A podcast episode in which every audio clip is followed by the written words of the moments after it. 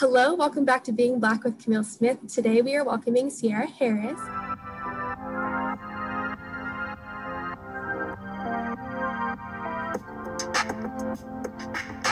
She is an actor currently playing Alana Beck and understudying Zoe Murphy in the first national tour of Dear Evan Hansen. She received her Bachelor of Fine Arts degree in musical theater from the Cincinnati College Conservatory of Music. And when she's not performing, she's working on her blog, Queen Made of Light, which I love, which whose purpose is to remind women of their power and how they are fully capable of finding their own light in the darkness. Ciara is a strong mental health advocate and uses her own experiences to share insight about topics such as anxiety, relationships, being an artist, and learning how to love yourself where you are and where you are going. I'm so excited to be talking to Ciara today because I actually am like low key obsessed with her. I told her before we started recording, um, and I found her on Instagram, and she just ex- she just exudes this like positive aura that I just really, really liked and took a leap of faith and emailed her and now she's a guest. So I'm super excited to be talking to you. And without further ado, Ciara, what does being Black mean to you? Okay, hello. That was a beautiful introduction. Thank you. Um, and I'm so glad that you asked me. I'm honored to be talking to you on this on your YouTube. Um, what does being black mean to me? I feel like recently I've been able to really define it as this this act of being unapologetic in everything that I do and walking in a form of not being able to take up like not being afraid to take up space. I never want to be afraid to be myself, to be loud. I never want to make myself small to make someone else feel more comfortable and I feel like being black is a conscious effort to not do that you know what I mean? Like, even though I look different from you in all these spaces that I'm in all the time, I have to make that conscious effort to be like, but I'm not less than, but I'm still as worthy, I'm still as important, and I'm going to speak because I know that I am, you know? And it's like that double consciousness of being like, no, I deserve to be here. like, no, I deserve to say what I need to say and to feel the way that I feel. And like, I'm going to be unapologetic about that. So. Do you have an actual concrete memory of like the first time that you realized that you were Black? Yeah, I it's funny because I feel like this summer I've I've never like said it in this way that I have, but like, you know, with everything that happened with George Floyd, I'm realizing that so many of us have similar stories of like I grew up going to an all white private Christian school. Mm-hmm. And I had like a young white boy like say to me, like, oh, but you're not black. Like you're an Oreo. The way that you talk is like you're you're not black. And I was like, and that was the first time anybody in my life had ever said something about the color of my skin in combination with the way that I spoke. And I never forgot it because it was like, oh my God. So like I'm I'm black, but people don't think I'm black. Does that mean I'm embarrassed of being black? Does that mean I'm ashamed of being black? And the answer was yes, because I couldn't stand up for myself because I didn't feel like I didn't feel comfortable being who I was, and especially not having a lot of black people around me. And I think looking back, we were all kind of feeling the same way that we didn't know how to like grab onto each other and be like, "Oh, we're all." And yeah. how was it actually growing up in your area? The like right? Technically i grew up in a diverse area but because of the school that i went to there weren't a lot of black people there. So it didn't really feel that way. I definitely felt like a black chocolate chip you know in a sea of sugar cookie. Like it didn't feel very diverse to me at all you know. Mm-hmm. and then like moving out of that area just growing up in general did that change at all for you? Yeah i feel like you know in college when you go away for school there's just something really liberating about that and being able to be like okay i can just start from scratch and be whoever i want to be. I have more maturity and i have more confidence to establish who i am now that i'm older. And luckily i had like black kids in my class. I had black kids in cincinnati. I, I took a, a black women's history course. Like i was able to really engross myself in people of color in blackness and see that blackness was beautiful and bold and like like oh it was just like so gorgeous to watch people like be like oh my god she's black and she knows she's black and she loves being black. Like oh i want to be friends with her you know and like being inspired by everybody and seeing people just kind of be like yeah i used to be like you but then i realized that i'm amazing and i don't feel that way anymore. And being able to make friends with those kinds of people was really important to me. So do you have any advice for your younger self oh my god yeah. Like don't be afraid to take up space. You're not invisible. You are so important. You're so valuable. Like somebody somewhere needs to hear what you have to say.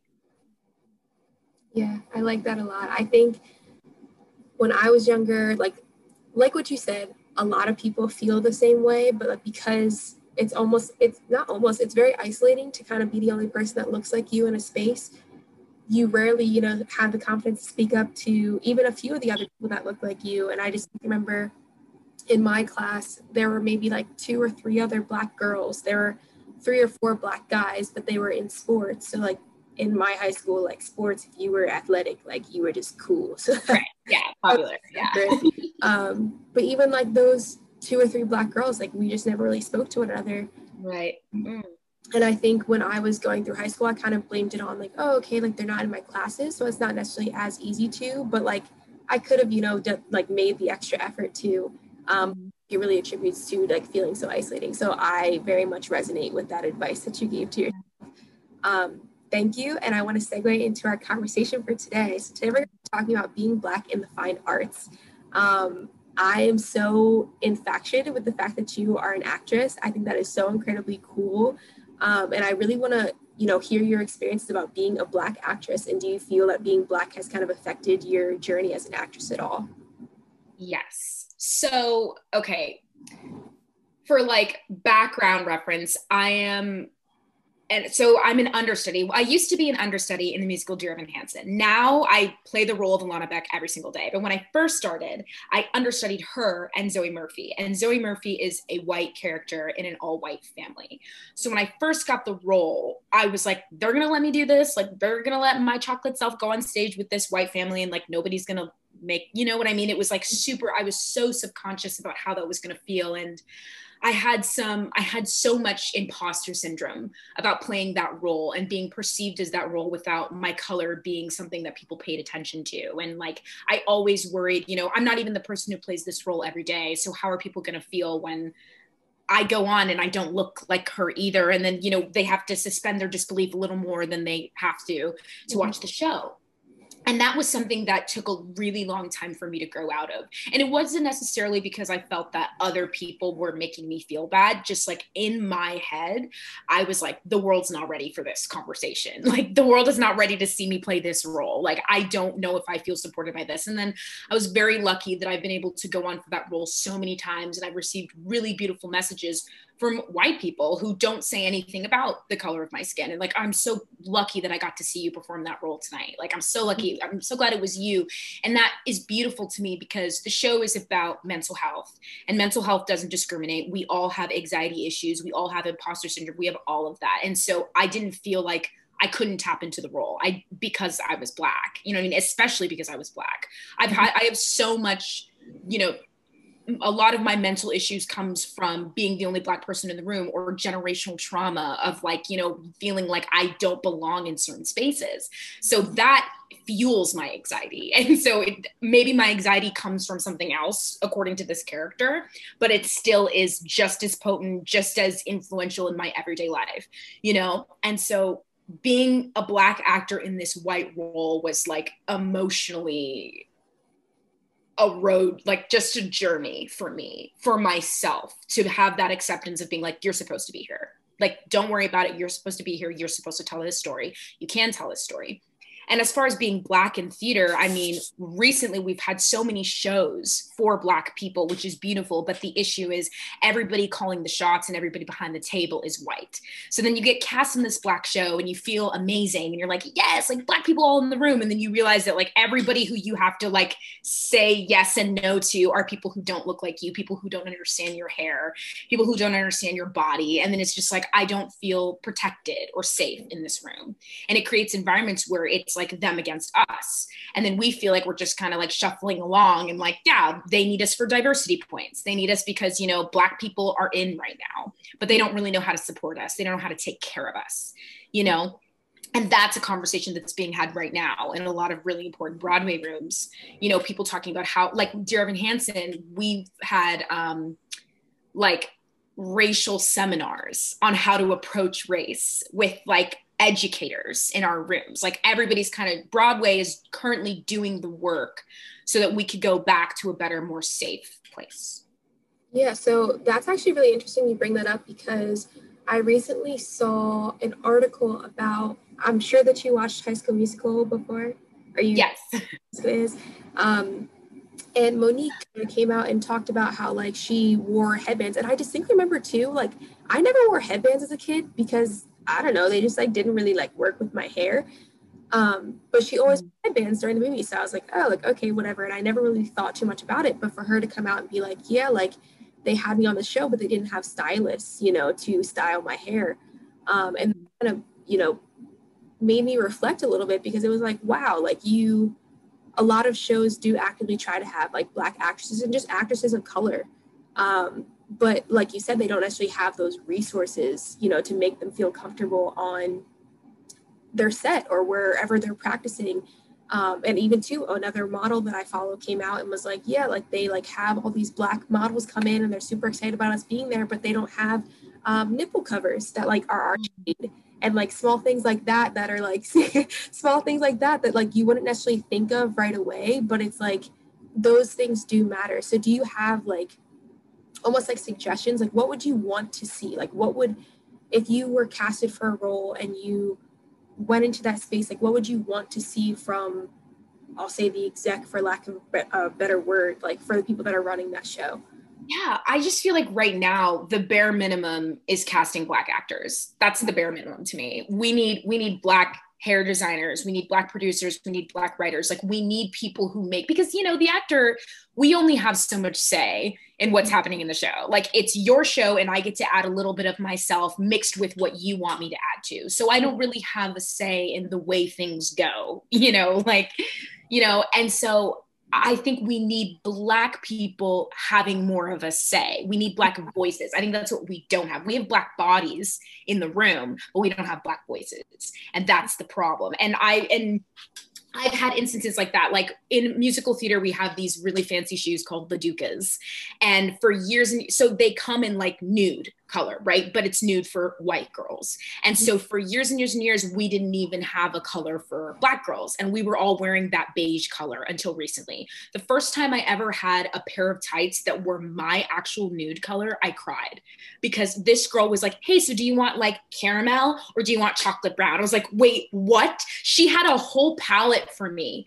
To, of, of colors for chocolate girls to be like, oh, this is more like you. Like I was able to find something specific to my skin color in a show. And I and that was when I was like 21. And I've been mm-hmm. doing theater since I was like 15. Like, so it was just this crazy thing where I was like, I've never seen this before. She's like, You've never had this in a show? I'm like, No. And that's because that's money that certain people, money and research that that producers don't want to spend time on. You know what I mean? Like, why if you're gonna hire white people to do black people hair, why don't they just do the research? Why don't they learn how to do it? They don't want to. It's an ignorance and it's a fear. So what they do is they look at you and they're like, okay, well, um, you can do that, right? Like, you know, just like, can you like put it down and something like that? We're like, yeah, I can figure that out, sure, you know, because they're scared. And instead of being like, hey, what products do you use? Okay, cool. We'll start with this and then we'll talk about your your pattern and we'll talk about this bless you. And i was just like you know and they don't want to do that. And it's for it's a fear of being wrong. And i think it's also like in ignorance and not wanting to go out of your way to understand you know? And i feel like now with the times that we're in more people are like okay explain your hair to me. Explain how you felt uncomfortable in this situation. Like now we're having the conversations that are like decades we should have been having decades ago you know. Mm-hmm. No, the the stocking story. Um, my mom brought home like my well my shaved band aids, and like I was like me too about it. Like too. It, and and it's so interesting to me because as a kid it was like oh okay like whatever like this is a band-aid and i didn't really think too much into it because a lot of like the standard is for white people i didn't think too much into it like whatever it's a band-aid like who cares but like to have something that matches your skin is important. Like it just is.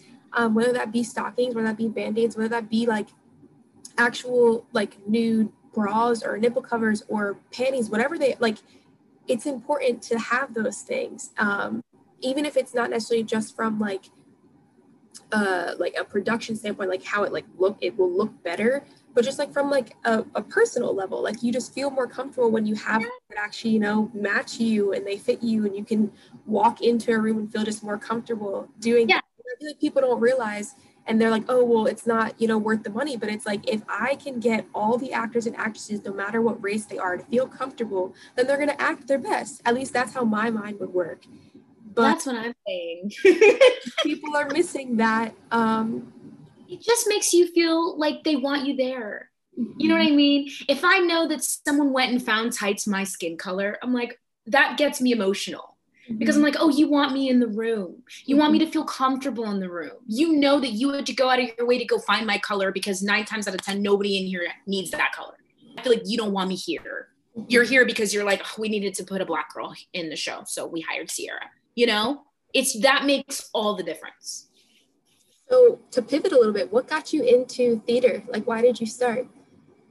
I love community. Like, I think what makes me happy about theater and what excites me the most about theater is, you know, everybody in this room worked really hard to put on this production and we all put our heart and soul in this production and we love this show and we have we all have a shared experience that only everybody on this stage in this room will understand that we've had and and the first time i ever did a musical i just i loved the rehearsal process. I loved going i did it in like a summer camp and i loved going every single day learning the songs seeing the, the show get better and better and better. Like i just think theater as an art form is about making people feel less alone. It's about inclus- inclusivity. It's about seeing things that you've experienced in your own on stage and seeing other people experience those things too. And i have like all of my like core people are theater people. Like all the people that I stay up late having long conversations with, they're all theater people. We all love the same things. We all have like a thirst and hunger for understanding life. And I like to think we have the best humor. Like I just think we're like the funniest people too. So I just like theater people are like my people. Yeah. that just I can I think I personally love when when someone else is passionate about something, like my passion is science. Like I, it's dorky, but like I just get really riled up and excited about everything that it relates to science. And like to be able to see you talk about theater and the way that you light up about it is just really exciting for me. Um, that's a little sidebar. But I want to hear about your blog. Why did you start your blog? Yeah. So I, okay. Yeah.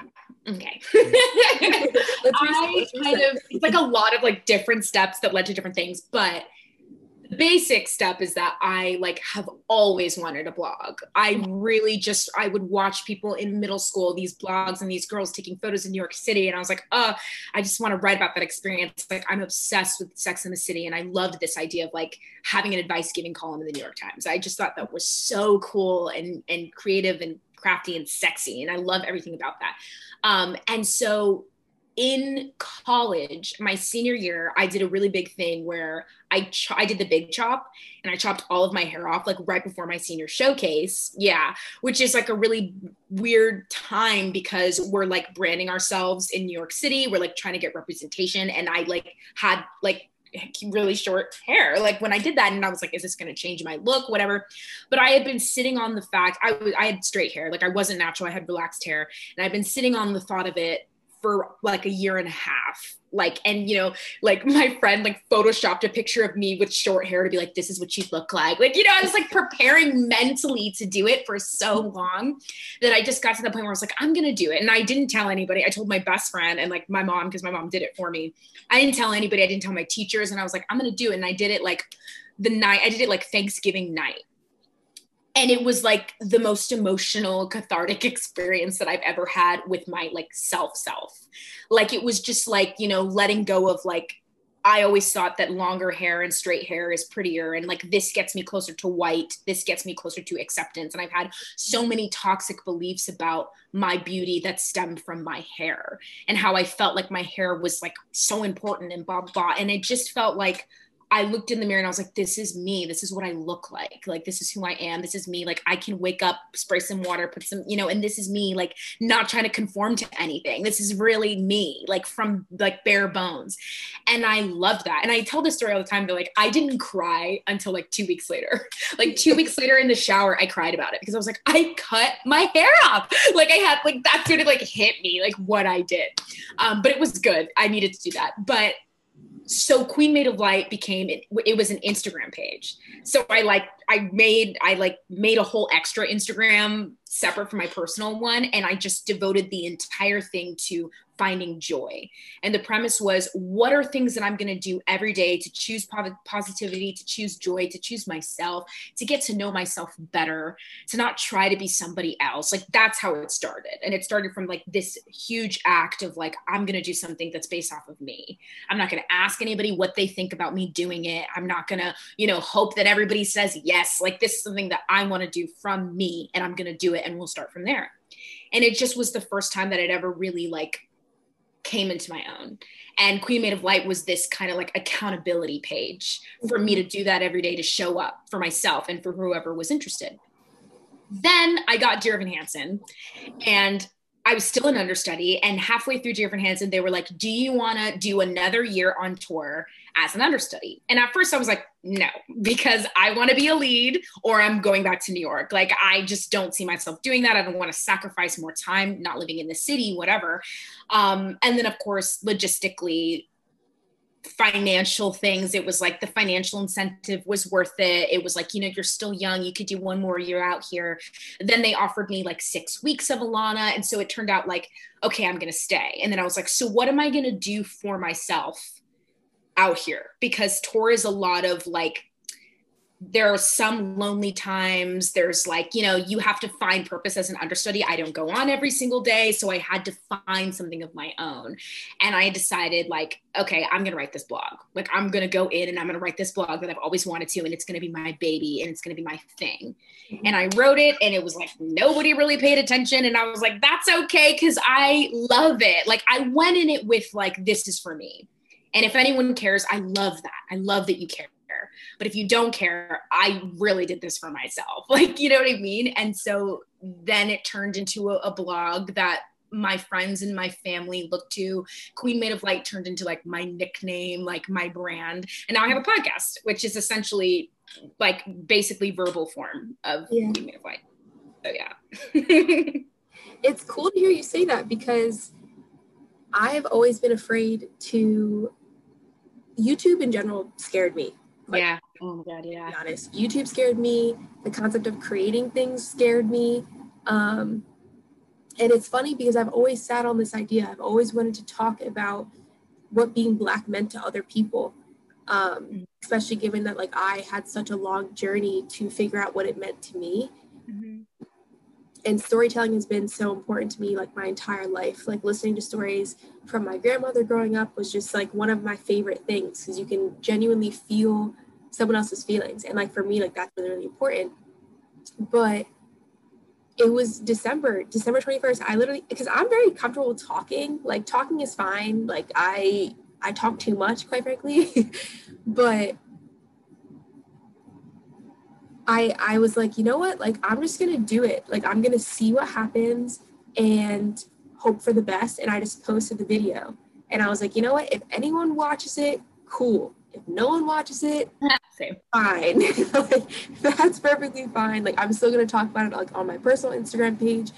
But like if no one watches like mm-hmm. cool. So like here you I just did it for myself. And if someone read it, cool. If someone didn't, whatever, it's still my thing. Like that's really how I felt about this YouTube channel.